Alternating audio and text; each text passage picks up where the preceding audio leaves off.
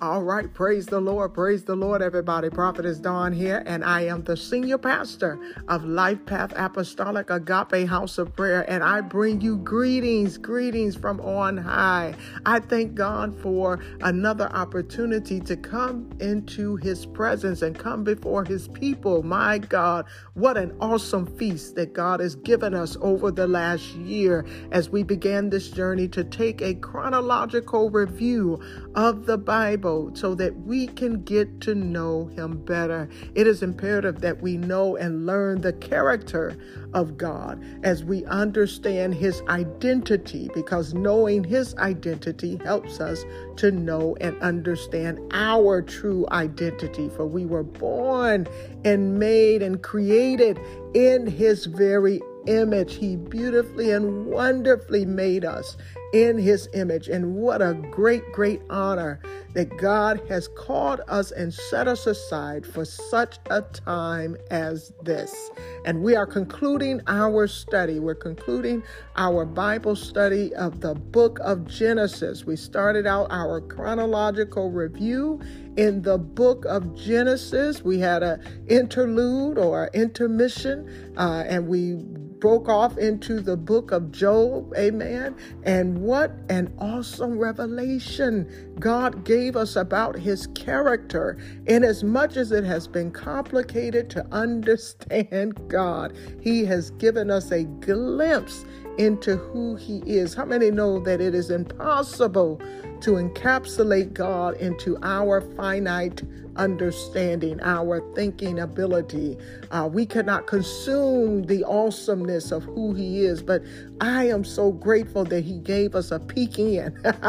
he gave us uh, the ability to look through the lens of those who walked with him, who walked with him and talked with him in the ancient of times. So I am grateful to God for the opportunity that He has given us. But we're going to end out our uh, Bible study of the book of Genesis. We're going to focus this session on uh, chapter 37 through 50. Chapter 37 through 50. So we're going to get that done so that we can move over into Exodus. But how many know this has been a great experience? I have enjoyed myself getting into the Word, and every time I get into God's Word, He gives me a new revelation. Now, I believe that it is important and imperative that we get into God's Word and that we learn the Word of God for ourselves because I believe that there is a, a, an abundant level of biblical illiteracy meaning that we don't get in our words, we don't read it for ourselves, we accept others' interpretations or others' words. And I want to teach this in balance. We know and understand that God uses his uh, men and women of God as his voice piece, that we will better understand and decipher the word. Uh, by their uh, interpretation and direction. So I'm not negating that. What I'm saying is that we don't get in our word, we don't read our word, we don't meditate on our word, we don't seek to learn and understand who God is. But He gave us an opportunity, He put a prompting on our hearts to get into His word and lay the foundation. Lay the foundation. There are many layers to this, many uh, uh, uh, reasons that God is taking us through this path. But I know and acknowledge that because He is laying the foundation for the ministry, for Life Path Apostolic, Agape House of Prayer, that because He is laying the foundation, He is taking us this route. He is fortifying us, allowing us to study to show ourselves approved. Amen. So that we can show that we have taken the time to get into his presence and understand his word. Amen. God has called me to the ministry of leaders. He has called me to the ministry of leaders, and understanding that, I know that my first ministry is my family. My first ministry is my family. I can relate so much with Noah to the point that I adopted my great grandmother's uh, grandma name, which we called her Moa, standing uh, meaning Mother Noah, Moa. And that's my adopted grandma name, and I can so relate to Noah. His first ministry was to his family. And I believe that. I believe that the ministerial call that I have to plant the church is an extension of that ministry, and I am walking in obedience to God's will. For those that God has called to come and walk alongside us, I invite you to enter in. We need the workers. We need the workers. But here's the thing I'm not begging, borrowing, or stealing nothing or nobody from nowhere. God will prompt your heart. He will press it upon your heart. And I'm telling you, just by my walk with God, you can't get away from His call. So you might as well submit. Amen. All right. So we're going to get into things. I wasn't intending to go that route, but uh, but I did. So let's get started. We're going to get into uh, the word. Heavenly Father, we just come into your presence and we ask that you will use us on this day, Lord God, and have your way and let your will be done, Father. Father God, we just pray, Lord Jesus, that you will speak through me as we begin to minister and dig into your word, Lord Jesus, that we will receive a rhema word. Father God, we know that your word is, is true. We know, Lord God, that your word is life, and we know that your word quenches our thirst and it, it feeds our hunger, Lord Jesus. And we just ask that you will allow us to hear from you, hear from you, Lord God, and apply your word practically in our lives. We thank you for the examples that you gave us by the relationships that you had with our founding fathers in the faith, Lord God. We thank you, Lord Jesus, for showing us what you were capable of doing. And if you did it before, you can do it again. And we thank you for your favor. We thank you for your grace. We thank you, Lord God, that as we believe that we are direct descendants of those that you have chosen, Lord God, we also are adopted into the kingdom. So we're covered on every end, Father God, and we just thank you. We thank you. We bless you. We honor and adore you for your glory. Now, Father God, use me, Lord Jesus. Hide me that they'll see only you. Speak through me, Lord God, that they'll hear from you. Father God, open up our he- ears to hear, open up our minds to receive, Lord God, and our hearts to receive from you on today. Father God, let us keep our minds focused on you as we continue to lay the foundation and to receive from on high. Father God, we trust you, we bless you. In Jesus' holy name we pray. Thank God. Amen and amen.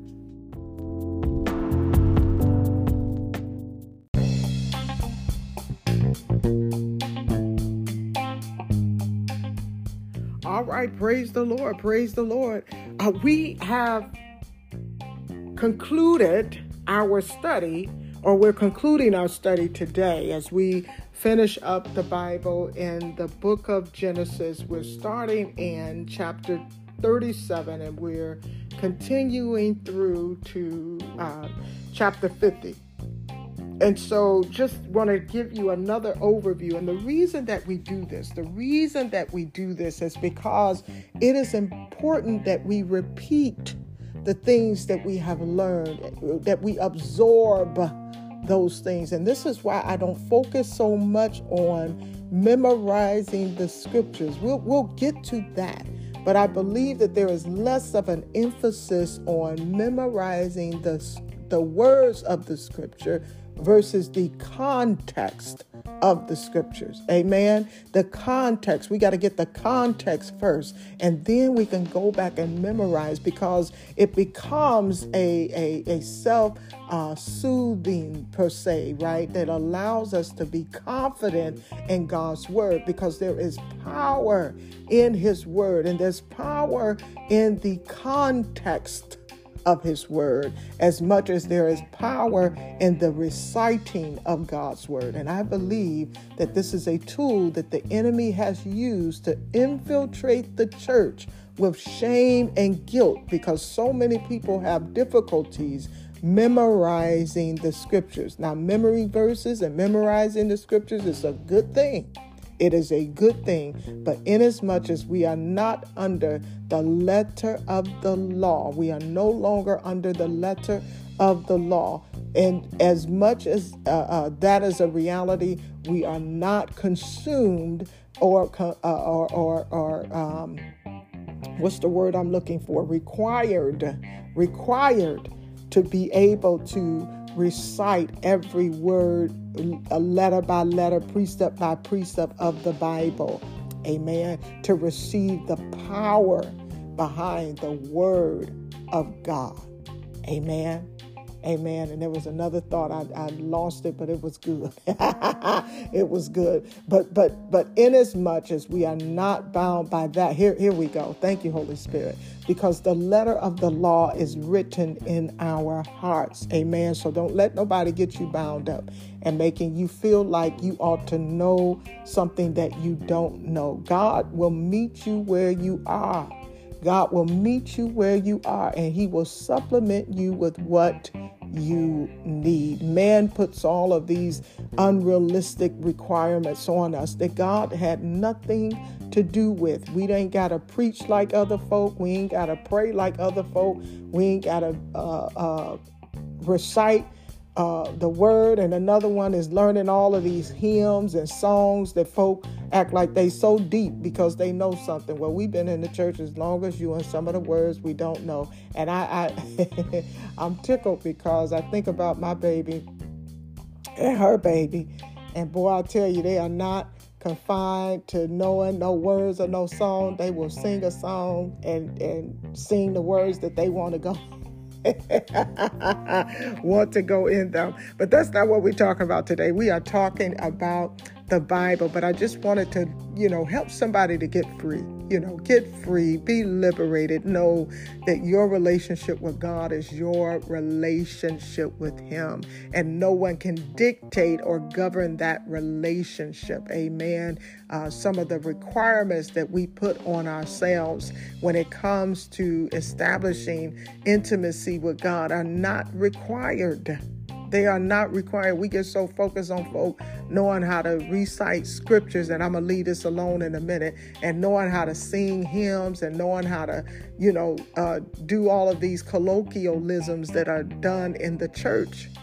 That we get away from the true precepts and principles that God has, those things that allow us to live upright and holy before Him, walking as living epistles, uh, living out his gospel in the earth, meaning the good news, that thing that comes to set people free and allow them to be loosed. Amen. All right, so so we talked about uh, last year, God started us on this journey to do a chronological review of the Bible chronological review of the Bible, and we started out in the book of Genesis. We had a uh, intermission or or uh, uh, a uh, interlude, and we went into the book of Job, and then God brought us back into the book of Genesis to to finish that out.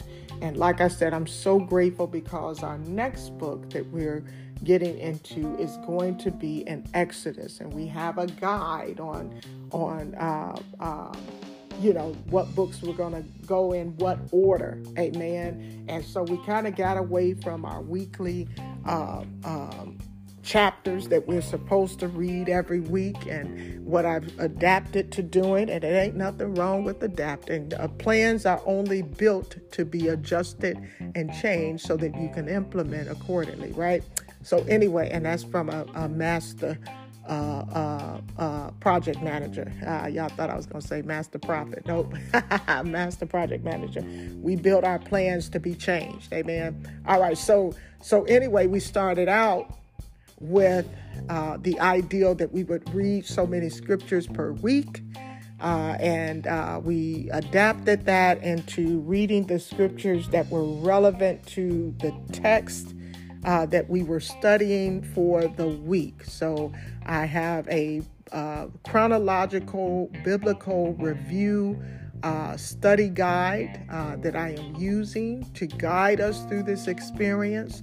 And in that guide, each week we have defined uh, topics and scriptures that we review and we talk through. And the whole concept of this uh, uh, study approach is that we we read the scriptures and we have discussion topics that we talk through together together because i believe that that is the best way that we learn. We learn through comprehension and we comprehend by uh, uh, articulating the things that we have learned, right? We consume it, we read it, we consume it, and we articulate the main points. We articulate and make it applicable uh, to our lives and in a sense of how we can understand it. And so, what the beauty of that, the richness of that, is that when we come together to discuss it, others may receive things that in our own singular study we did not get. So we're learning together. We're learning as a family. And I'm not just talking about my natural family, as a spiritual family, we are learning together. And I believe that while God has called me to lead this effort and building the foundation, laying the foundation of this ministry, I am simply simply an under shepherd. I am an under shepherd. I'm, I'm, I'm just like all of us. I just got a function and a role, and God is leading us. Jesus is our shepherd. I am the under shepherd. I'm just coming and undergirding the work, and we are all learning together. I hope that made sense when it came out of my head. All right. So, uh, Genesis, Genesis, Genesis, Genesis, it, be- it begins with the story of creation and the beginnings of human society. So when we started the book of Genesis, we, we read about the story of creation. We we read about the fall. Amen. And and we read about the reconciliation of man back to God. We read about his plan for the reconciliation. And so while I made the, the comment earlier that plans are meant to be changed, uh, and, and what I want to say is I want to add a disclaimer to that. Our plans are meant to be changed.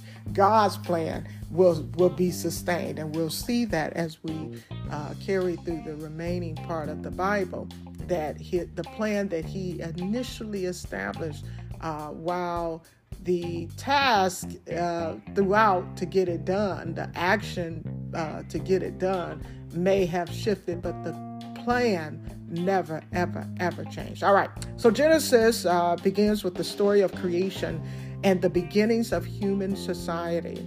Uh, so the stories of the ancestors then set the stage for the birth of a nation that would be intimately related to God. God being our creator and he, who continues to create relationships of covenant with people of natural faith, such as Abraham, and people who laugh at the prospects of God's help, such as Sarah, and people who actively try to bring about God's will, such as, remember, Rebecca, and people who might learn to accept grace after long struggle, like Jacob, and people whose life is tragic, and yet they find a way to show grace, like Joseph. So they're all different types of characters that we learned about in the Bible, and these people had diverse characteristics, right? Diverse needs and diverse relationships with God. So we learned about again Abraham and his natural faith in God. He believed in God. We learned about Noah, right? And and his uh, faith. And Sarah, she laughed at God. she laughed at what God had promised her. And Rebecca, she was intent on bringing God's will to pass. Amen. Even though her way of doing it, I don't know. And Jacob, we saw that he was long suffering. He suffered, but yet he was faithful to God and he still trusted God and he did what he needed to do. And then Joseph, he had tragedy in his life. He had tragedy that brought him to a place of understanding of God's grace and God's mercy. And so, as I was alluding to earlier in the book of Genesis, um, while we are exposed to the character of God, it's still a complicated picture. It's not easy to, to, to process just in a black and white manner. Like we don't understand God as being a one dimension God. Amen. He is multifaceted and He is God to all, irrespective of their need or their characteristics. In the book of Genesis, we also see both sides of God. We see the severity and the mercy of God when Adam and Eve ate of the forbidden fruit. We also see uh, his character where he destroys humanity when humans behave in a way that destroys community. But then he shows mercy to a few who are faithful. And so, understanding the character of God being multifaceted, oftentimes we try to put God in a box. We try to make him this uh, tiptoe through the through the tulips. Uh, uh, uh I can't think of that uh, rabbit, you know, fluffy rabbit type God. You know, that's not the God that we serve. Marshmallow, uh, Michelin man, you know, I don't know. But we want God to be this cuddly genie in a bottle God. And what we learned in the book of Genesis, if nothing else, is that God is a just God. He is a sovereign God. He is a God who loves his people but yet he is just to judge them accordingly with one goal, which is to extend his love, uh, demonstrate his love, show his love.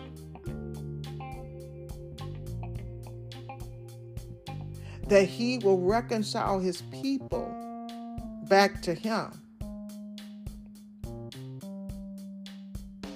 And so, in the end of the Bible, as we near the end, uh, we learn about God's relationship with the single family that He called out.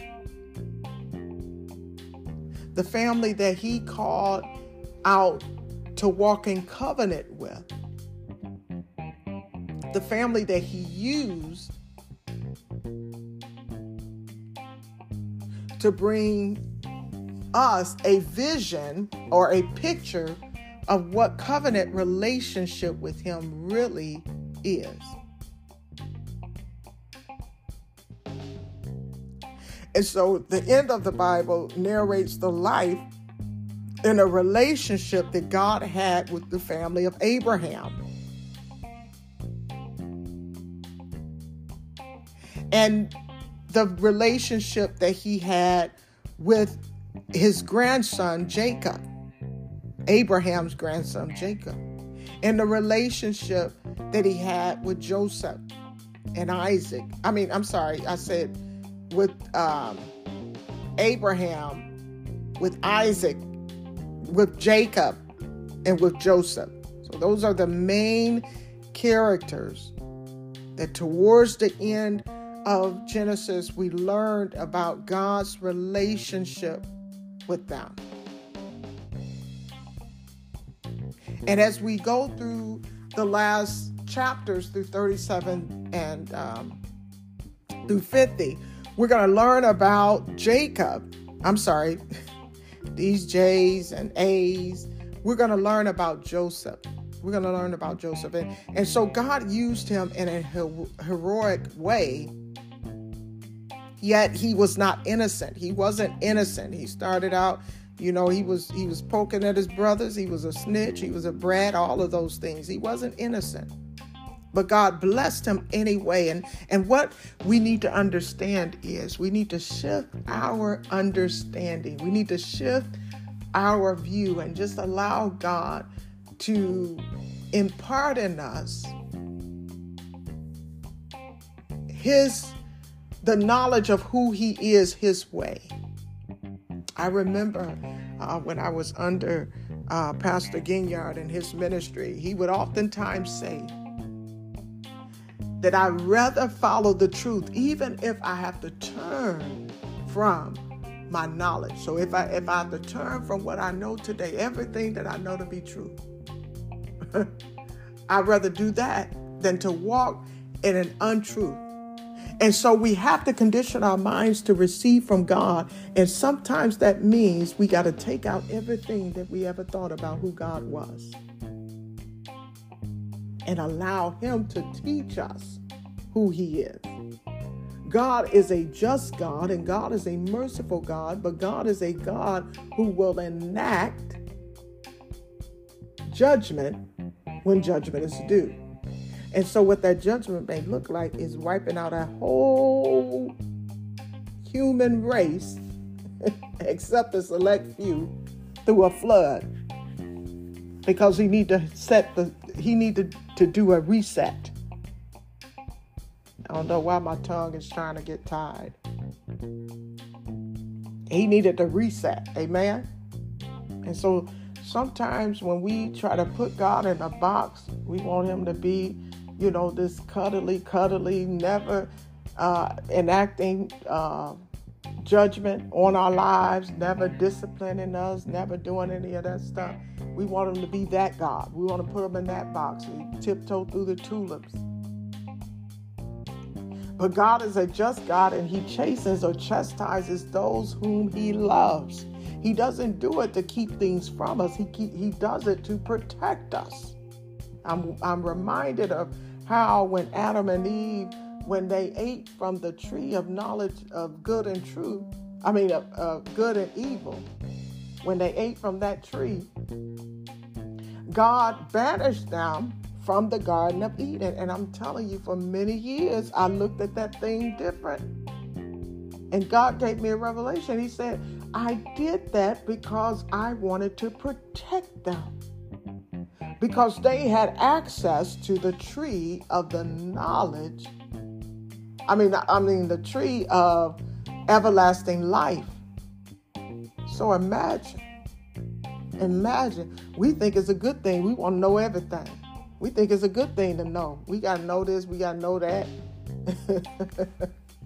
we got to know the good and the evil.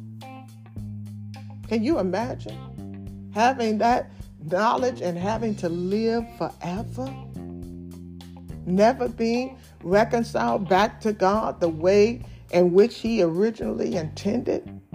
Man, oh man. What a merciful God we serve that He banished them so that they wouldn't even hurt themselves. But that's the kind of God that we serve. God is not a God who withholds good things from us because he doesn't want us to prosper. God is the type of God that, in all of his knowing of who we are, he does what is in our best interest.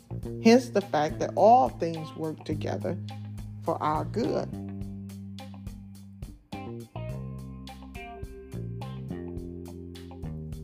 But God gave us the book of Genesis as inspired by the authors, written by inspiration of what they experienced and what God gave them.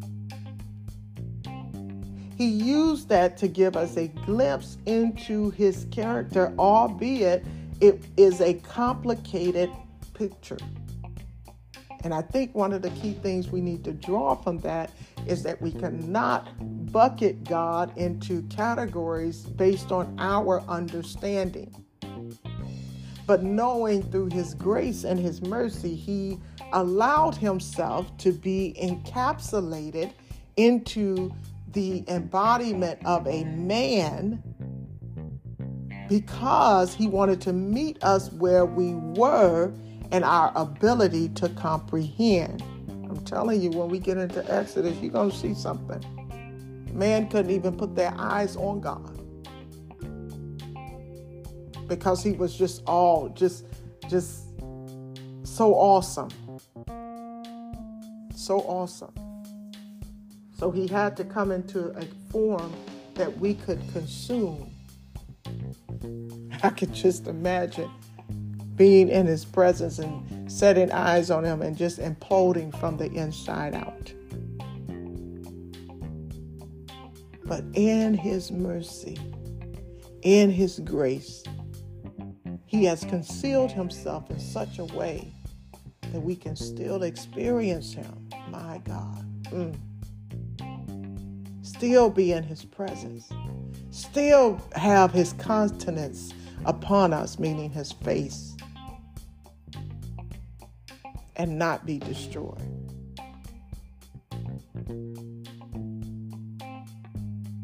But the book of Genesis shows us the picture of the relationship between God and these characters. And it reflects the lived experience of people of faith all around the world because I know we all can relate. We all can relate to these characters in the Bible and where they were in their walk sometimes too much with all of the dysfunction going on in our families. I'm telling you, this this another thing I picked up. as much as I love Abraham, Isaac, Jacob, fell in love with Sarah, Rebecca, Rachel, Leah, all them. Even loved Lot's wife for the sacrifice she did and helping us to understand don't look back as much as I love these characters, Noah and his wife, Adam and Eve, and, and all of them, what I realize is that they were not great examples of natural parents. they were not they were not great examples. While God gave he gave a perfect example all throughout all throughout of a father, of a provider, of a nurturer, of a parent, and what a parent should be. From the beginning to the end of uh, Genesis.